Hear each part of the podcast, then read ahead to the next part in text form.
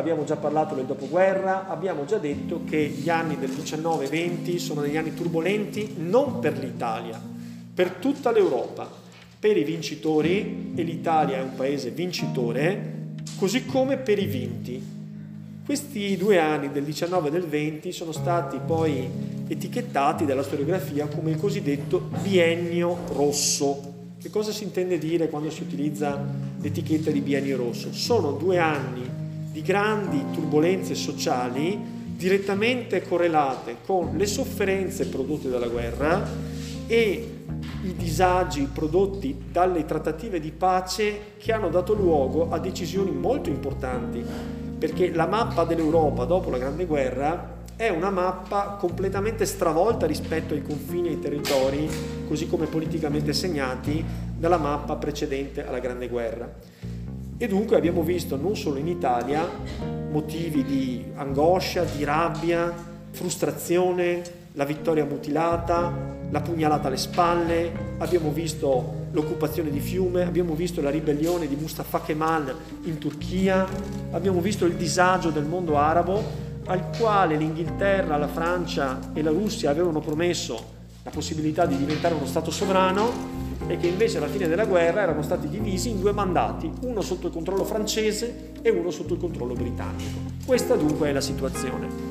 Quindi ci sono disagi collegati alla guerra e disagi amplificati da inique, secondo alcuni, trattative di pace e condizioni imposte.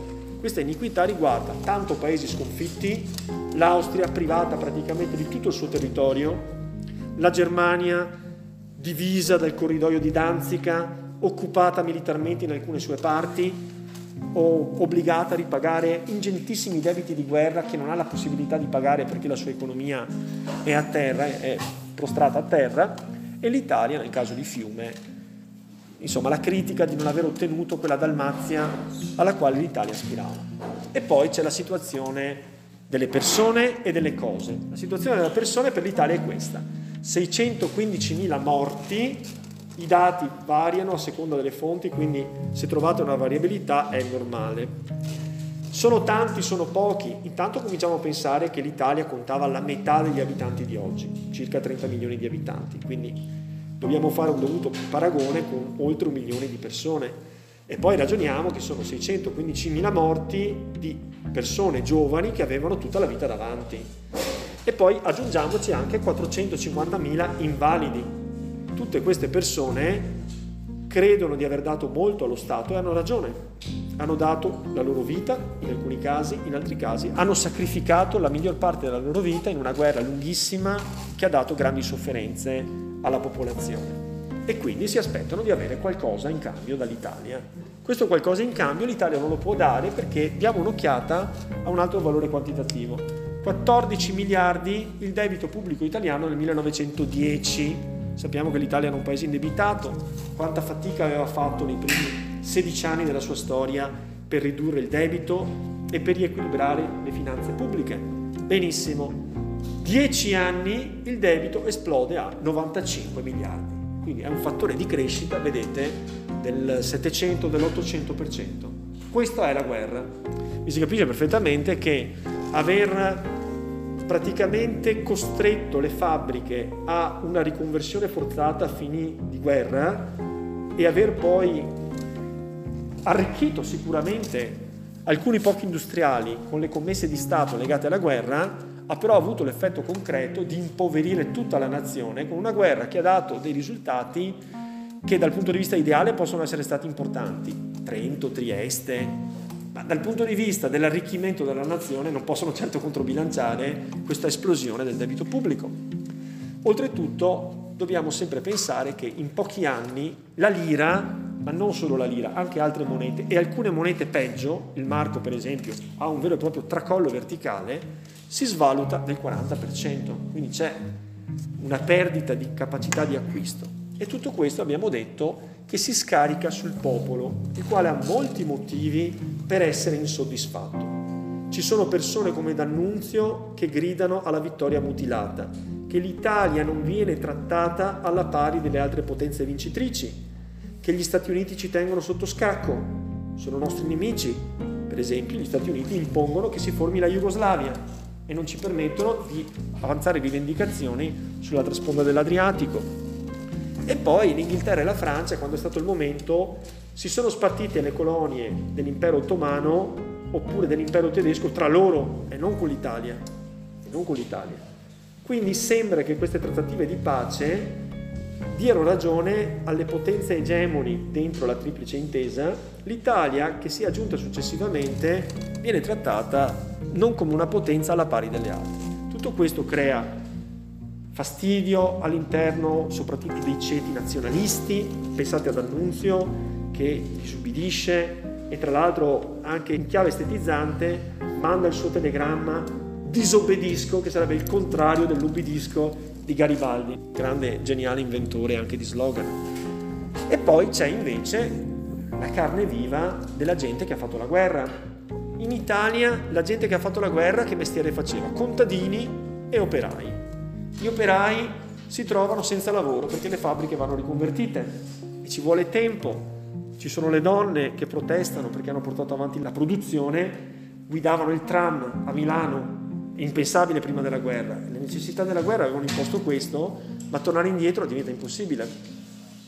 E poi i contadini, perché l'Italia è essenzialmente ancora un paese contadino, allora ci sono tante terre, ma sono tutte di proprietà di pochi latifondisti. La piccola proprietà agraria italiana è fatta di contadini che possiedono troppa poca terra per poterci vivere sopra. Nove proprietari terrieri su dieci hanno un ettaro di terra, troppo poco per viverci sopra un ettaro di terra non ci fai molto. E che cosa fanno allora? Coltivano quel po' di terra che hanno e poi devono andare a lavorare sulla terra altrui. Per lavorare sulla terra altrui devi affittarla, ma quello è un costo fisso. È come prendere un appartamento in affitto. Lo prendi, ma ogni mese devi pagare. E se il raccolto va male, le spese ci sono e gli introiti non ci sono. È chiaro? Quindi che cosa vogliono i contadini? Redistribuzione della terra. Se lavorano come subordinati vogliono salari più alti, le terre incolte, che lo Stato gliele porti via perché devono rimanere incolte. Pensate anche, vi abbiamo fatto forse raffronto, a tutti i negozi che ci possono essere in centro nelle nostre città, nei centri storici. Negozi chiusi, ma perché sono chiusi? Sono chiusi perché soffrono della concorrenza di Amazon, dei centri commerciali, di luoghi dove si parcheggia più facilmente.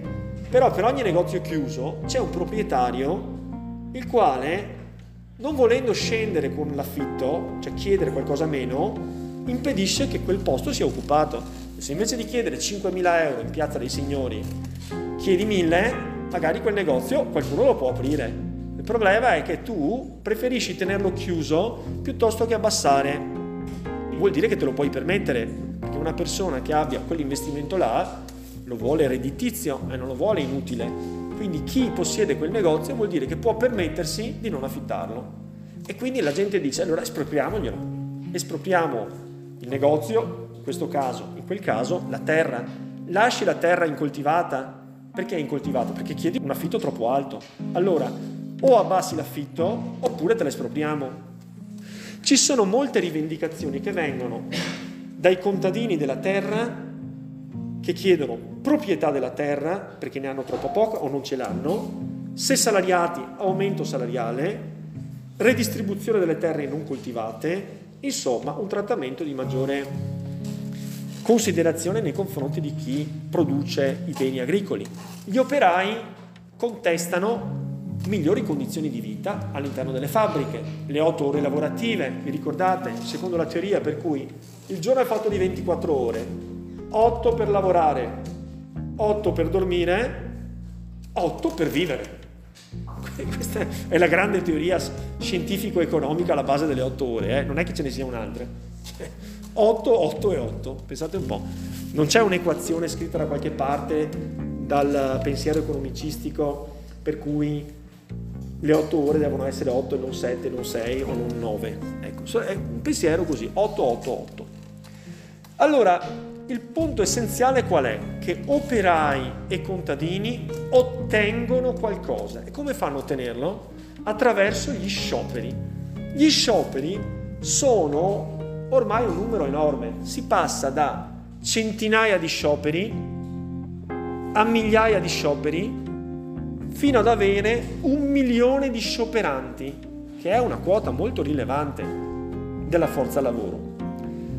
Agli scioperi, intesa come blocco delle attività produttive, come rifiuto di andare a lavorare, si vanno sommando delle forme di associazionismo che fanno paura, molta paura, perché ricordano qualcosa che si è visto non in Italia, ma si è visto nell'est dell'Europa, in particolare a Mosca e a San Pietroburgo, che tra l'altro è stata ribattezzata Pietrogrado, proprio in ottica antitedesca, perché Burg è il termine città in tedesco, Grad è il termine città in slavo, quindi si è preferito ribattezzare in un'ottica di, di dire, presa di distanza dal mondo dell'Europa occidentale, in particolare della Germania. Comunque, qual è l'esperienza che hanno fatto in Russia? È stata l'esperienza dei consigli di fabbrica, i cosiddetti soviet.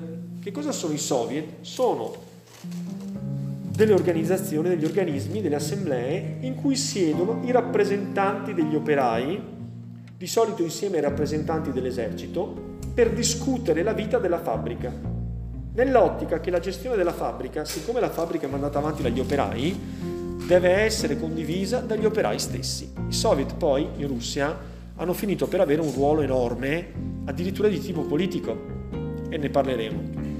Però il senso è che tu hai una fabbrica che fa per esempio, non so, una fabbrica siderurgica gli operai non si limitano a scioperare, ma ti occupano la fabbrica e occupandola non si limitano a paralizzare l'attività, ma votano dei consigli di fabbrica i quali pretendono di dire a te che sei il proprietario della fabbrica d'ora in poi come verrà gestita la fabbrica, secondo criteri che vogliono loro.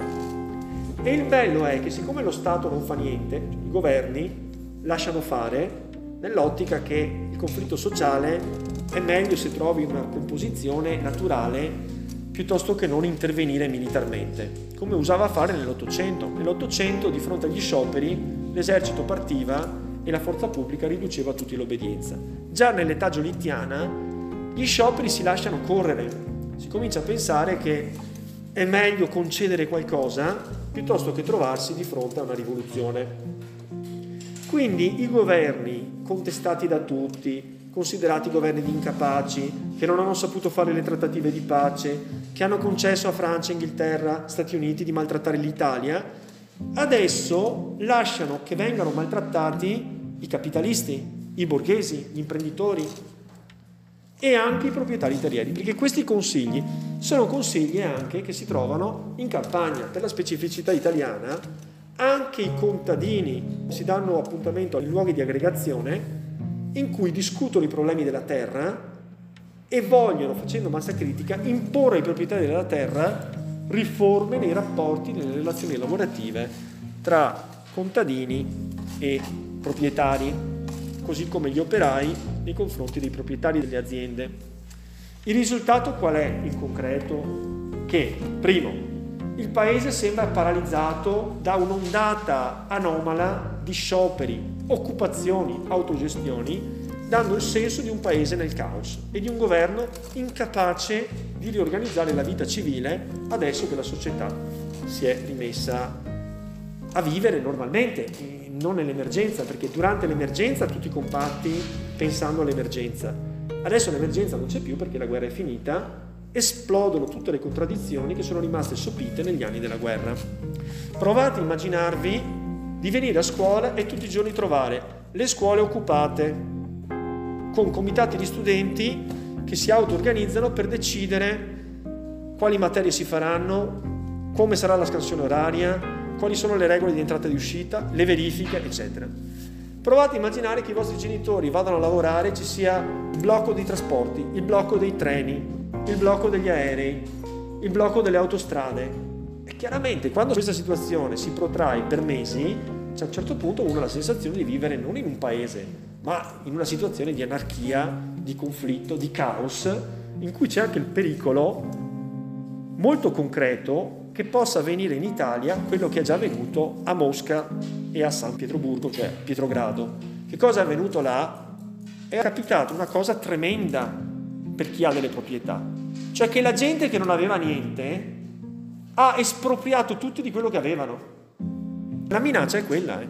In Russia hanno fatto la rivoluzione bolscevica. La rivoluzione bolscevica ha espropriato tutto e nazionalizzato tutto. Vuol dire che se tu hai una casa non ce l'hai più, è dello Stato. Se tu hai un'azienda agricola non ce l'hai più, è dello Stato. Se tu hai una fabbrica non ce l'hai più, è dello Stato. È chiaro che già lo sciopero di per sé crea dei problemi.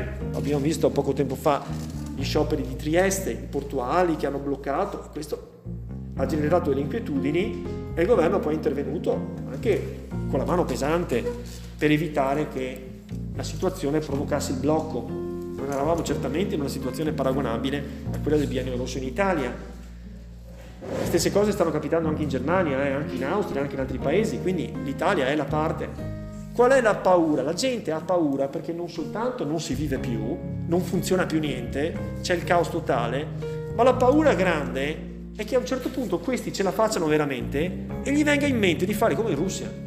Perché se gli viene in mente di fare come in Russia, è finita la proprietà privata. È chiaro o no? Cioè, questa è una cosa gravissima, capite? Gravissima. Nella rivoluzione d'ottobre, è chiaro, hanno fatto un colpo di Stato militare l'esercito è passato dalla parte loro e il partito bolscevico si era organizzato militarmente, un po' come dicevano i sindacalisti rivoluzionari. Loro avevano questa visione, cioè l'idea che lo sciopero dovesse essere una palestra di addestramento militare. Ecco, il leninismo è questo, è un'elite addestrata alla rivoluzione permanente dal punto di vista anche militare, quindi loro sapevano come fare la rivoluzione, l'hanno fatta con la forza. E la paura è che l'Italia possa scivolare verso quella china. È una china pericolosissima, pericolosissima per alcuni, per altri potrebbe essere una grande prospettiva. Tenete presente che quando Cadorna ha subito la sconfitta di Caporetto ha detto è logico che abbiamo perso. I soldati sono tutti comunisti, è chiaro? Cioè dice loro ascoltano quello che dicono i socialisti, che dicono che non devono combattere, anzi devono solidarizzare con l'altro fronte e devono lottare tutti contro i borghesi. E che cosa vogliono? L'eliminazione della proprietà privata. Cadorna aveva torto, non era vero, però comunque questa retorica che il popolo è pronto a fare la rivoluzione, che in fondo aveva messo in giro anche Mussolini con il suo popolo d'Italia, cosa aveva detto? La guerra sarà così tragica che alla fine della guerra il popolo farà la rivoluzione. Era un socialista. E la rivoluzione cosa vuol dire? Vuol dire questo, vuol dire non sei più proprietario di niente, la tua proprietà diventa dello Stato ed è il popolo che te lo impone. In fondo la rivoluzione francese ha fatto la stessa cosa se ci pensate. Il potere era nelle mani dell'aristocrazia e della monarchia, dopo la rivoluzione è diventato potere del popolo. Quindi lo spettro che le cose possono anche succedere aleggia nelle menti di tutti quanti e hanno tutti molto da perdere. Perché vi dico tutto questo? Per farvi capire il ruolo che poi ha avuto il fascismo. Il fascismo si impone ad un certo punto del dopoguerra come il partito d'ordine che è in grado di contrapporsi all'avanzata di queste idee pericolose, fare barriera e garantire e tutelare gli interessi della classe borghese, evitando la deriva comunista o perlomeno anarchica, cioè di questo Stato che non può essere governato.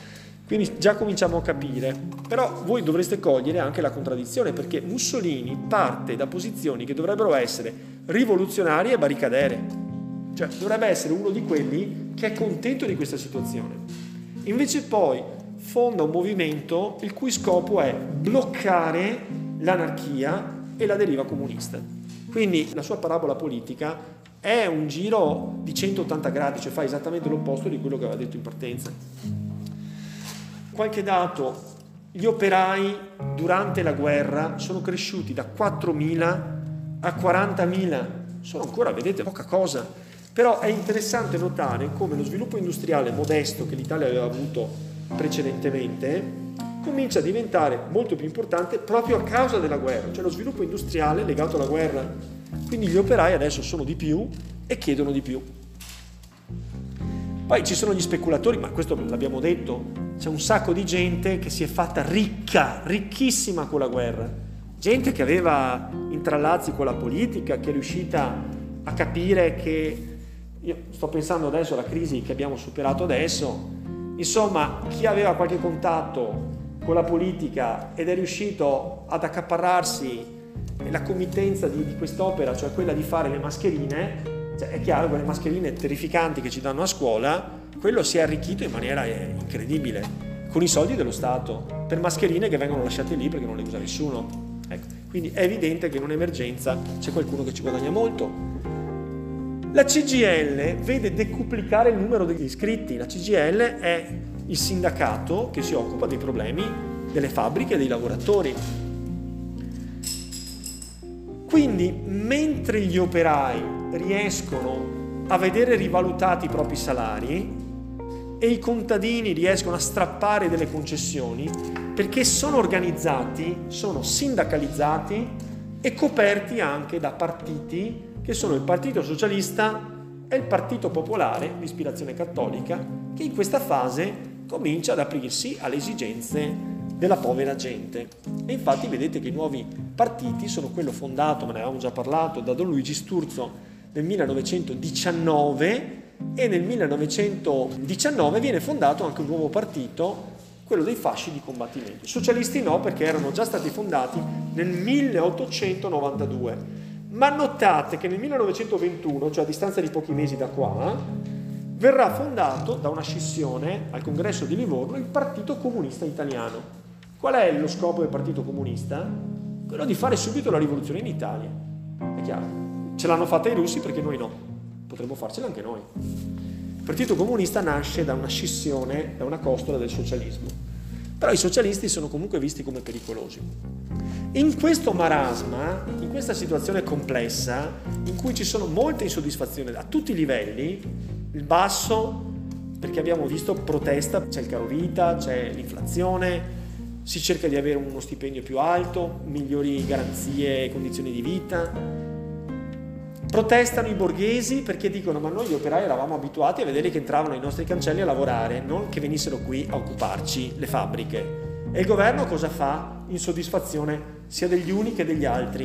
In mezzo ci mettiamo i colletti bianchi, mettiamoci i burocrati di Stato, mettiamoci i piccoli professionisti, tutta gente che non sciopera mai, mai.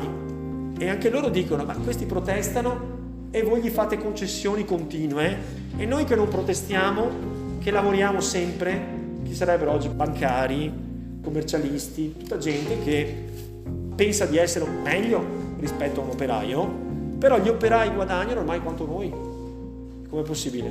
Noi siamo qui, abbiamo fatto concorsi, abbiamo studiato e nessuno si accorge di noi. Non si accorgono perché non sei sindacalizzato, non fai lotta sociale, non fai lotta per ottenere qualcosa.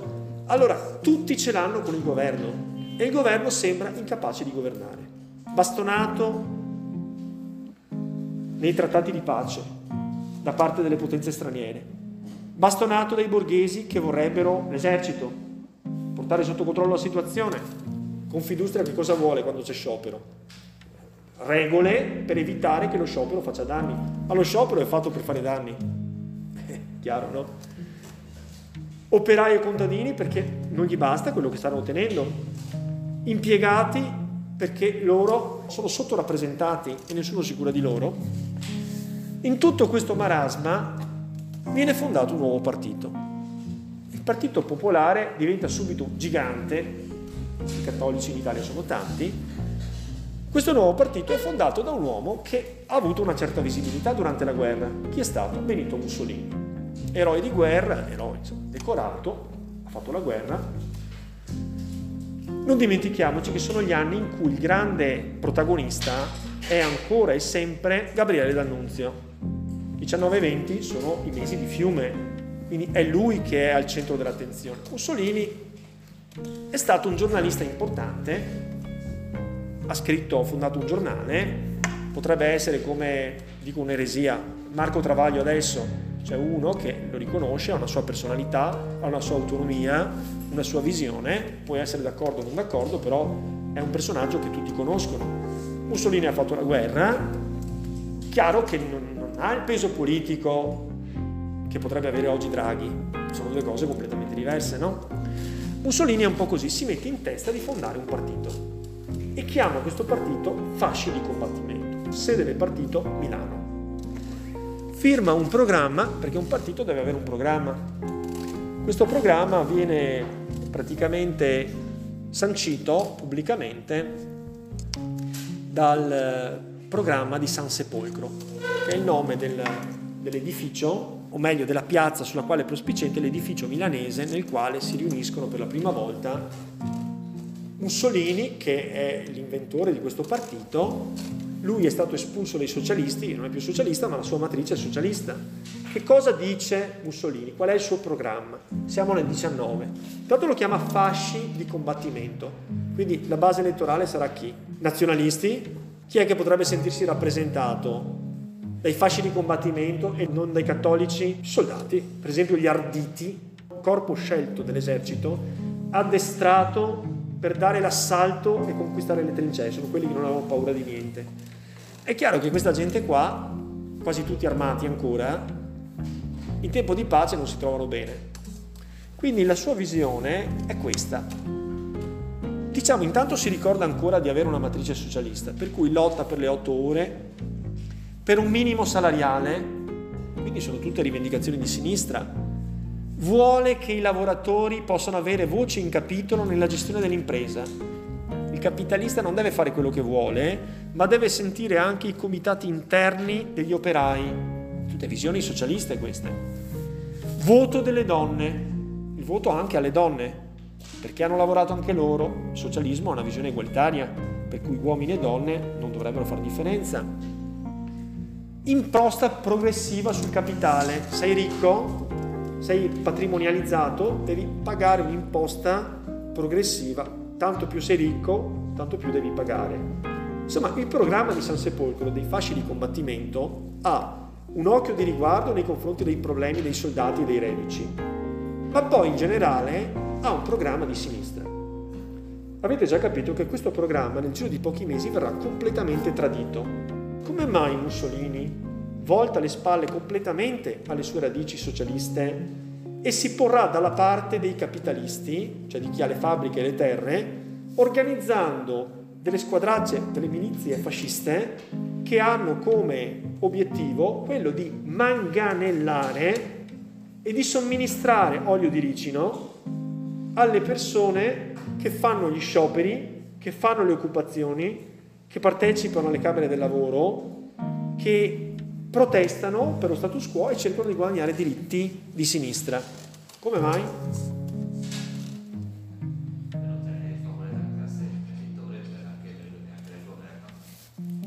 C- certo, ma perché secondo te Mussolini non prosegue nella strada del socialismo come appare evidente che l'ispirazione socialista è il programma dei fasci di combattimento del marzo del 19. Capite che sono ancora in corso le trattative di pace. Il punto è esattamente questo. Tu hai un partito che si chiama fasci di combattimento e chiedi le otto ore, il voto alle donne, consigli di fabbrica, chiedi il minimo salariale, l'imposta per chi ha patrimonio.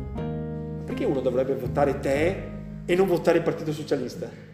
Partito Socialista, come vedrete, ha il 30% dei voti. Perché devo dare il voto a un partito che ha lo 0, cioè non conta nulla, piuttosto che dare il voto a chi dice le stesse cose ma ha il 30%? È chiaro che se devo scegliere do il voto a un partito importante. Cioè in sostanza il programma di San Sepolcro non ha futuro, cioè non c'è spazio di agibilità politica. La gente che vuole quelle cose ha già chi le rappresenta e chi è il Partito Socialista. Se non sei così radicale, puoi sempre votare il Partito Popolare, ispirazione cattolica, non è radicale, non pensa alla lotta di classe, non pensa all'esproprio della proprietà privata, ha una visione più paternalistica, più solidale. Hai già due partiti di massa, se vuoi avere spazio politico devi dire qualcosa di diverso dagli altri. Mussolini inizialmente pensa che ci sia spazio tra gli ex combattenti, ma gli ex combattenti sono quattro gatti, tutto sommato. Quindi il partito non riesce a decollare e noi lo vediamo infatti nelle elezioni del 19 di cui già si parlava. Agosto del 19, sono passati pochi mesi da quel marzo del 19, Partito Socialista 32% dei voti. Partito Popolare 20% dei voti, Liberal Democratici 16% e i fasci di combattimento zero, neanche un deputato, 0, insomma, 0, quindi il successo elettorale di Mussolini è zero nel 19.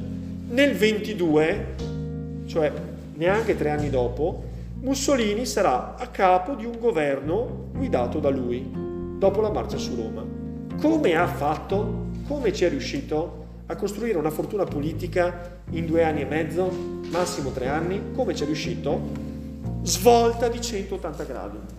Rinunzia al programma di San Sepolcro, che a quanto pare può essere interessante, ma è pieno di cose che vengono dette da altri, i quali potranno portarle avanti molto più efficacemente. E allora ci sarà appunto la decisione di allearsi con delle forze che si stanno organizzando dal basso. Perché questa storia che il popolo, gli operai, i contadini protestino tutto il giorno e tutti i giorni, da settimane e poi da mesi, a molti non va bene. Ci sono nei territori, in Romagna soprattutto, ma anche nel meridione d'Italia, ci sono delle squadracce di picchiatori, molti dei quali sono ex combattenti, che sono venuti su nell'ottica della disciplina, dell'obbedienza, dell'ordine e del rigore. Se uno ti dice spara, tu spari.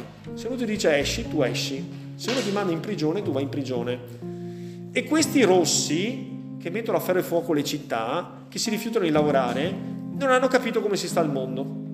Quindi, ex combattenti, persone vicine alla borghesia, persone vicine anche al ceto medio, che non amano i disordini sociali, picchiatori per amore, per amore del picchiare, gente violenta che c'è sempre in ogni stagione, si arruolano all'interno di queste squadracce e Mussolini capisce che prendendo in contatto con queste squadracce, diventando l'ideologo, il teorico di queste squadracce, può fare fortuna politica.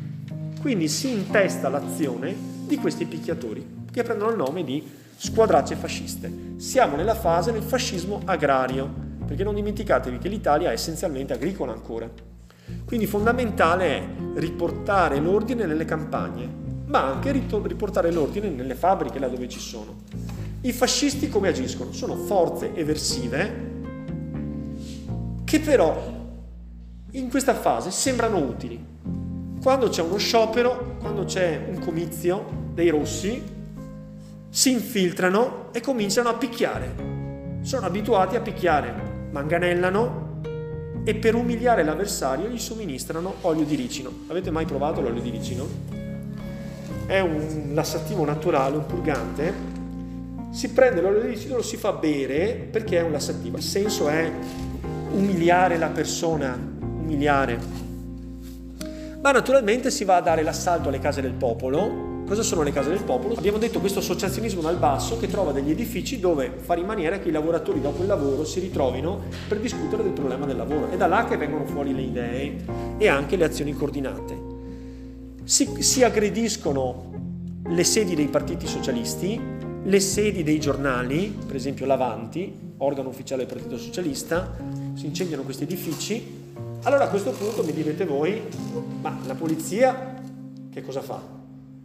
Se voi siete il governo, avete il paese paralizzato da scioperi, occupazioni, non vi siete permessi di intervenire anche perché è chiaro il Partito Socialista ha il 30% ragazzi, il 30% quindi eh, non è che puoi usare le mani forti, forse nell'Ottocento quando il Partito Liberale aveva la maggioranza, ma il Partito Liberale l'avete visto al 16% dei voti. A questo punto il Partito Liberale governa insieme ai cattolici che condannano queste violenze, però non hanno la forza per intervenire e i capitalisti sono scontenti. Ok. Ma il governo che cosa dovrebbe fare logicamente di fronte alle violenze del fascismo agrario? Perché dovrebbero intervenire sulle violenze di piazza? Loro in sostanza tutto sommato ritengono che possano essere anche utili queste violenze perché il paese è paralizzato da mesi, ci vorrà qualcuno che mette ordine. Quindi si può provare a far finta di limitare le squadrazze fasciste, ma si può anche chiudere un occhio. lasciamole fare e loro fanno il lavoro per noi. Non dobbiamo intestarci la battaglia politica contro i socialisti, contro i contadini, contro gli operai, perché è sconveniente. Fanno loro il lavoro, è colpa loro e il governo sarà accusato di essere un po' immobile, di non essere abbastanza efficace nel reprimere le violenze. Quello che accade è che il governo non fa niente né contro gli scioperi né contro le squadracce fasciste. Perché non fa? Perché non ha la forza di fare? Ma anche perché non gli conviene. Alla fine i liberali che sono al potere sono espressione della borghesia e la borghesia è contentissima che ci siano le squadracce fasciste per risolvere il disordine d'Italia. Ci vuole un po' d'ordine, ci vuole un po' di disciplina. Torniamo alla normalità. Visto che il governo non interviene, per fortuna che ci sono queste squadre che mettono ordine in un'Italia che è caotica. E il governo si volta dall'altra parte. Questo voltarsi dall'altra parte è in fondo voluto. Si pensa di poter utilizzare il fascismo per fare il lavoro sporco di creare un argine alla degenerazione del conflitto di classe per poi sbarazzarsene quando sarà il momento. Tragico errore, non aver capito che il fascismo avrebbe avuto la forza di fare il salto di qualità. Non è soltanto movimento di violenti, ma è un movimento che può anche entrare nei palazzi. Questo è quello a cui avremmo noi assistito. Vedete che nel 20 sembra che la sinistra faccia continuamente dei passi avanti. Antonio Gramsci, che è il fondatore di Ordine Nuovo, organizza i consigli di fabbrica e queste organizzazioni ricordano terribilmente quello che succede dall'altra parte dell'Europa, in estremo nell'oriente dell'Europa, cioè a Mosca. Nel 1921 c'è il congresso di Livorno e si fonda il Partito Comunista, anche questo è un brutto segnale, sembra che l'Italia sia sull'orlo di entrare all'interno dello spazio comunista, di aggregarsi alla rivoluzione comunista. Nel 1921 si tengono nuove elezioni, liste comuni liberali e di fascisti. Vi ricordate quanto aveva preso il fascismo nel 19? Zero e i socialisti avevano preso il 30%, erano il primo partito, i cattolici il secondo partito, i liberali che avevano comandato dal 1876, diventati un 15%, governavano con l'appoggio del Partito Popolare dei Cattolici. Meno di due anni dopo si tengono nuove elezioni, a queste nuove elezioni il Partito Socialista è calato, 25%, il Partito Popolare ha tenuto, 21%, si presenta non più il Partito Liberale e Democratico insieme, ma un nuovo cartello elettorale che mette insieme tutti quelli che ci stanno contro i socialisti. E dentro chi c'è? Ci sono pure i fascisti, capito? I liberali hanno preso dentro, diciamo, non i picchiatori, ma le persone un pochino più Mussolini, c'è. E alcune personalità scelte di quello che erano i fasci di combattimento e che nel frattempo ha cambiato pelle e anima, è diventato un partito che organizza dalla resistenza nei confronti dell'avanzamento delle linee rosse, guadagna complessivamente 19,7%. La logica è questa, tutti quelli che vogliono vedere la fine degli scioperi, la fine delle occupazioni, la fine dei consigli di fabbrica, vengano dentro questo cartello elettorale. Questo cartello elettorale si chiama Blocco Nazionale. Blocco Nazionale tiene dentro tutti, tiene dentro i liberali, i democratici, quelli per esempio dei cattolici, ci sono dei cattolici che non sono di sinistra, sono cattolici che vorrebbero ritornare a uno Stato più ordinato, sono dei reazionari, tutti dentro là. E i fascisti sono dei nostri, certo che sono dei nostri, ma sono dei picchiatori porta. Quelli sono esagitati, li possiamo usare. Ma Mussolini è una brava persona, lo vedi, no? È uno colto, è una persona rispettabile. Quindi i picchiatori non li riconosce nessuno, ma tutti sanno che sono legati a Mussolini, il quale li adopera. Però il fascismo non viene letto come partito, viene letto come componente di un cartello elettorale, che è tutti quelli che vogliono bloccare il comunismo che sta arrivando anche da noi.